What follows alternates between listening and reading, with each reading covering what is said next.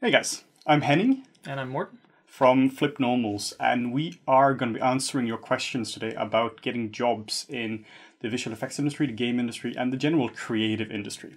So, the first question we have is What field is the hardest and easiest to get into in the VFX industry?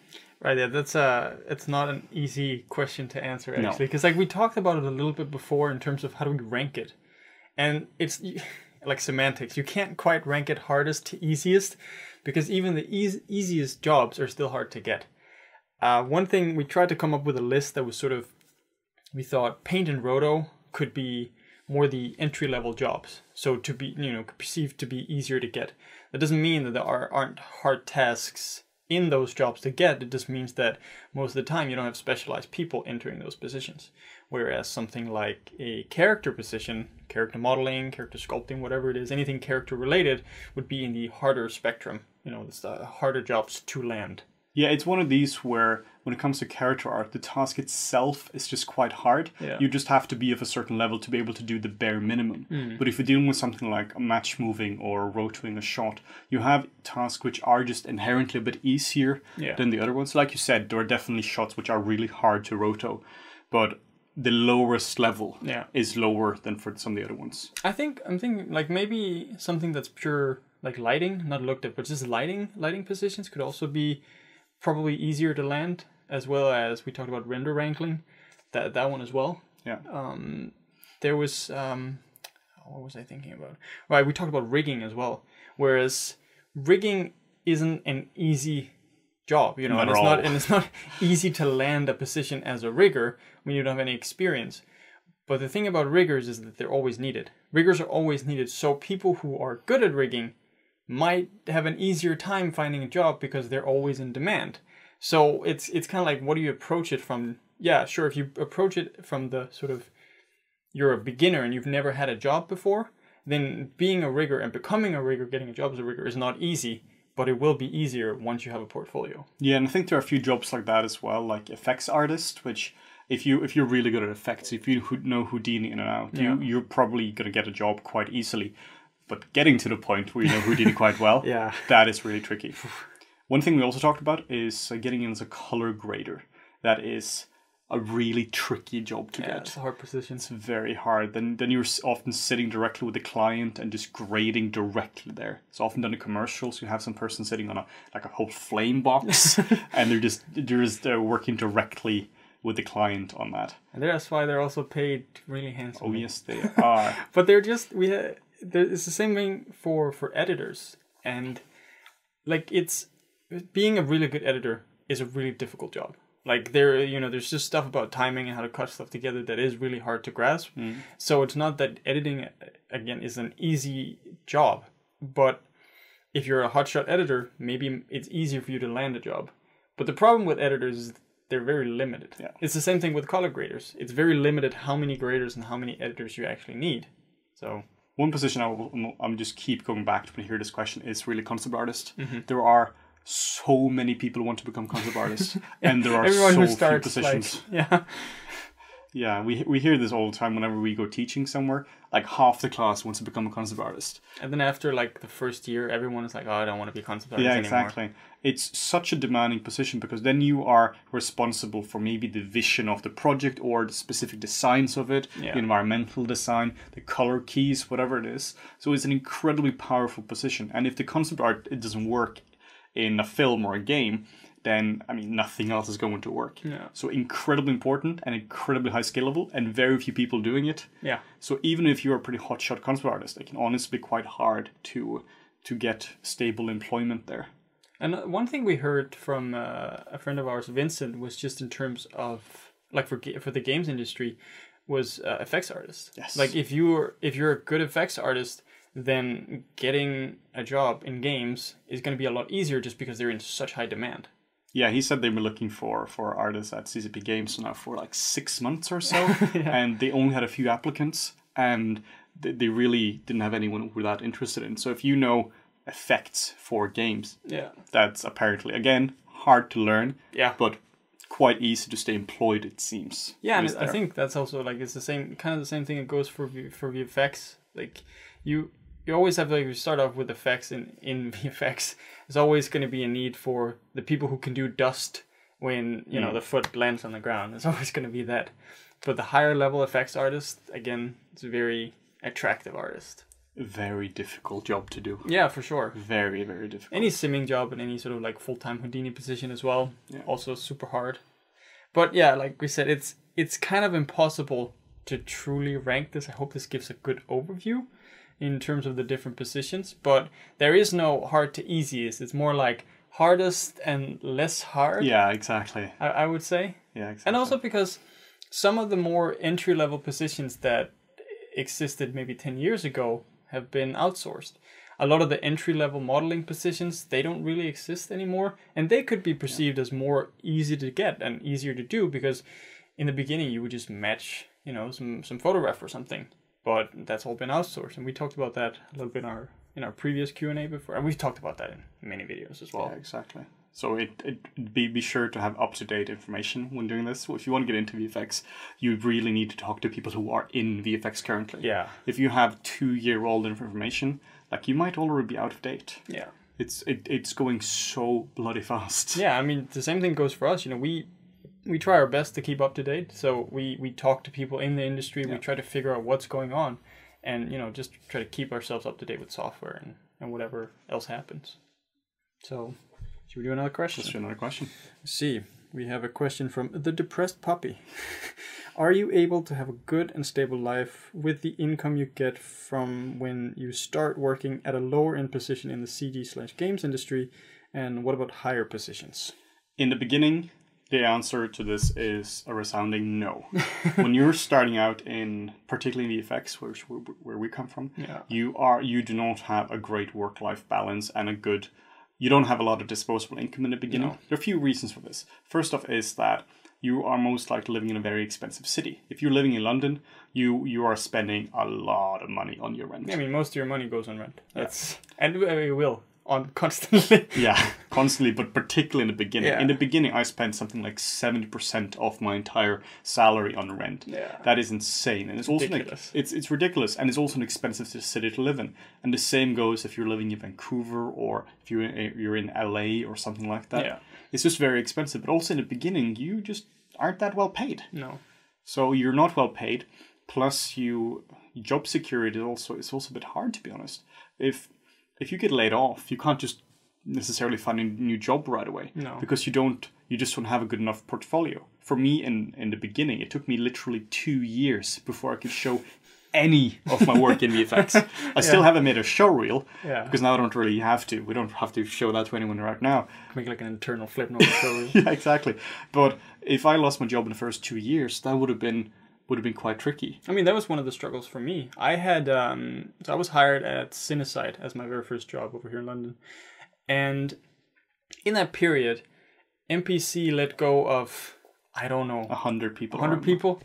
And these were people that flew in from all parts of the world. Hmm. And people were laid off, and immediately, obviously, people that flew in and then were living and needed to find jobs elsewhere.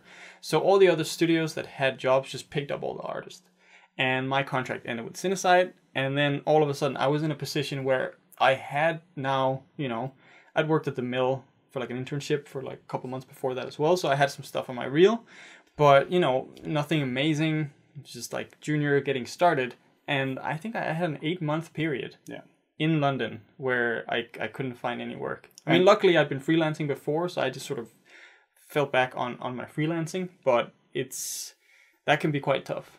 And also because there is nothing you can do there. No. If a company has let go literally a hundred people in modeling and texturing, that that's tricky because now every single studio has just has just filled their thirst for modelers. Yeah. So unless you know they have a new somebody has a crazy new show coming up in the next eight months or you know then it's just really tricky to to get employed.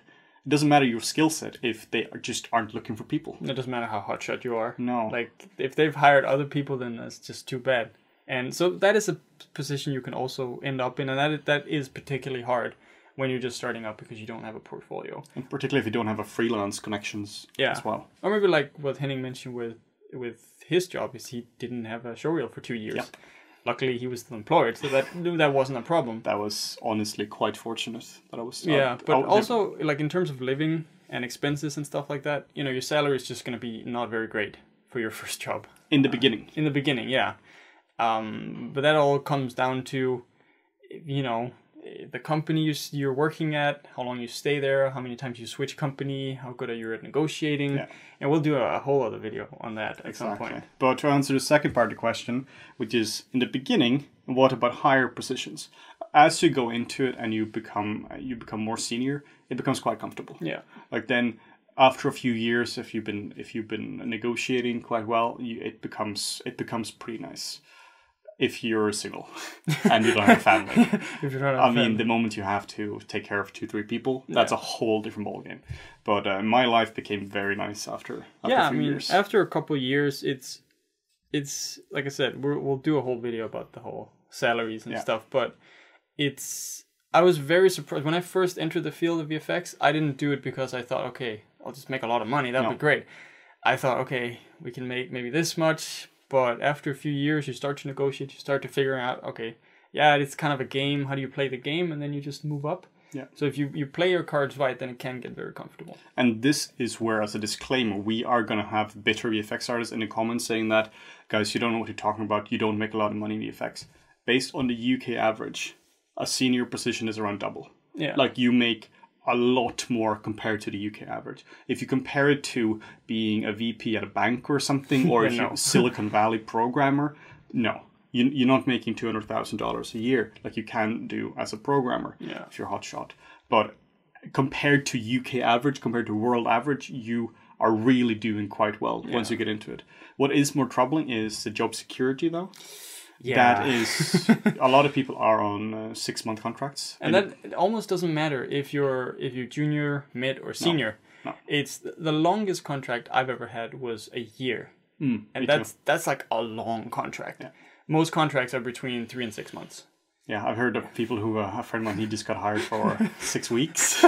ridiculous. You heard for people getting extended for like literally a week. Yeah, and that is insane. Yeah, and you don't know until the the week that you're supposed to be let go yeah. anyway, and you know it's job security is uh, is just not great in VFX. No, you have some people who are on permanent positions. It's rare, mm-hmm. but also permanent position can mean who knows. It yeah, might it just means bit... that they have I don't know twice as long to let you go. Yeah, or something. Yeah, it's know. job security is not great, but uh, I, I, feel you do get compensating accordingly yeah. to that. All what right. is the next question? By uh, Gerardo Torres on YouTube. What are some ways to build your network for those who are self learning? Oh, this is a tricky one. This is a tricky one. Because our first thought was like, okay, schools. All right, you're self learning. Okay, you're not going to you're school. You're not going to school. right. So, um, you know, the internet. The internet is a great place to start. And that's where you're going to find most of the communities. So it's just about infiltrating all those communities, whether it's uh, Discord channels, uh, I don't know, Twitch chats for artists that you personally like. Mm. Maybe there's other people that like to watch that artist. It can be uh, weekly, monthly challenges. You know, go on CG Society or something. Game jams. Game jams, yeah. There's a bunch of challenges on on Facebook as well. Any sort of art community or CG community that you that jives with you, that's a good way to expand your network. And then just starting to create things and putting it out there. I know I've had this talk with some of my friends who were like starting out years ago and they didn't want to put their stuff on Polycount mm. because they were afraid like they were afraid of the feedback but it's like they wanted feedback but they're afraid of the feedback mm. but you so at some point you just you just gotta bite the bullet because if you don't put stuff out there people are not gonna know who you are I think that's one of the most important thing. I mean, I have a pretty good network in in the 3D industry and creative industry, and I've, I've essentially always had that, even when I was a teenager and got started with it. And it wasn't because I was a crazy hotshot. It was just because I just put my stuff out there. Yeah. It wasn't necessarily great, but what people like to see was seeing the progression. Yeah. They didn't see me as the great dude. They saw me as the guy who was progressing quite fast. Yeah. Because I took their feedback all the time and I just posted it everywhere. Yeah, and then you just start talking to more people, like yeah. reach out to some professionals, maybe see if you can share your work with them, get some feedback, and then you slowly start to build that network. It's something that takes years to yeah. build, um, especially for self learners who won't have an immediate network around them Um, we talked a little bit about festivals and events and stuff like that as well, where it can be tricky. I mean, you can network there, uh, but most people are probably there to see stuff, not to necessarily network. Maybe you can network with companies though. That that is a possibility. Yeah, I would say do stuff which makes you attractive to other people, and I don't mean like go to the gym and get super thick.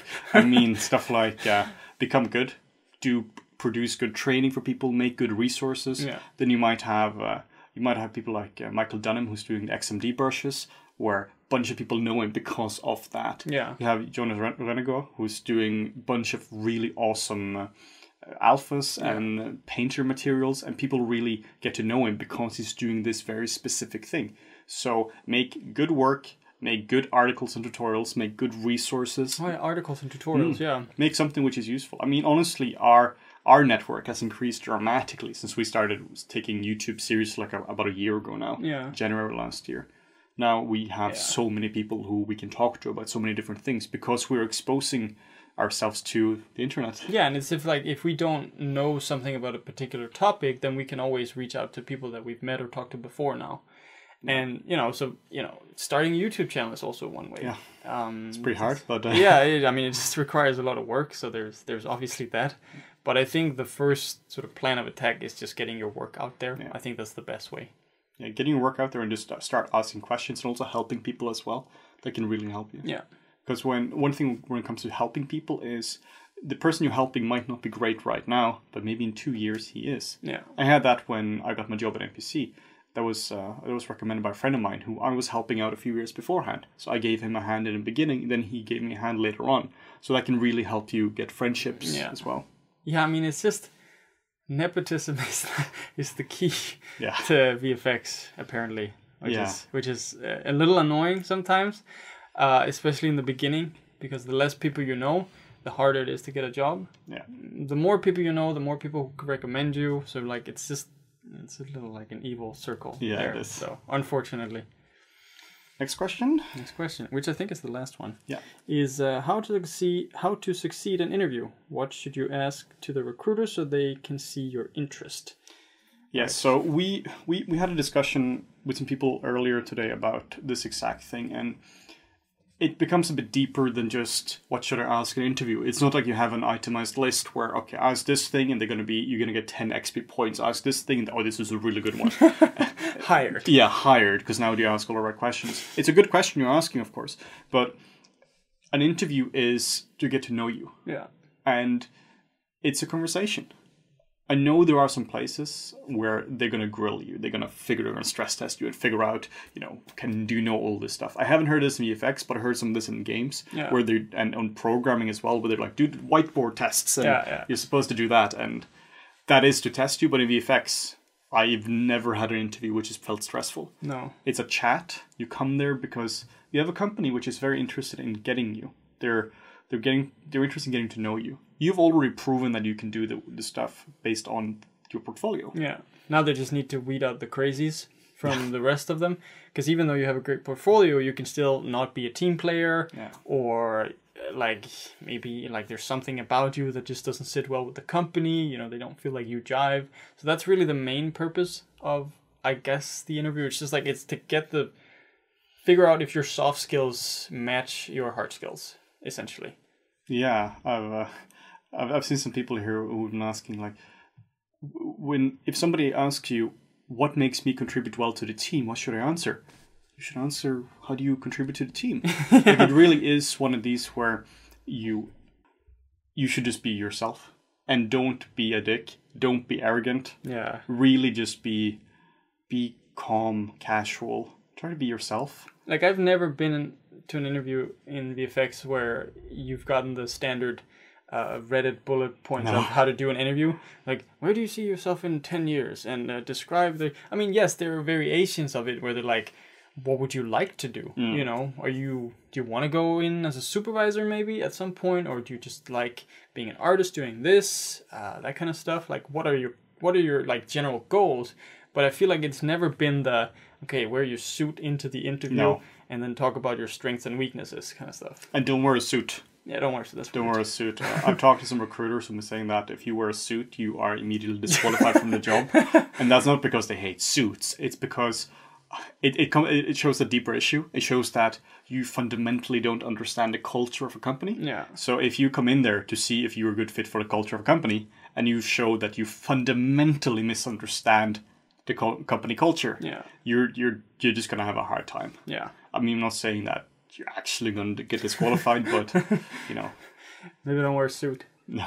You know. Yeah. So the answer to the question, like, like, what should you ask? Well, what are you, what are you wondering about? What, what questions do you have in the interview? Yeah. Are you curious about what benefits that the company have? Are you curious what tasks are you gonna get?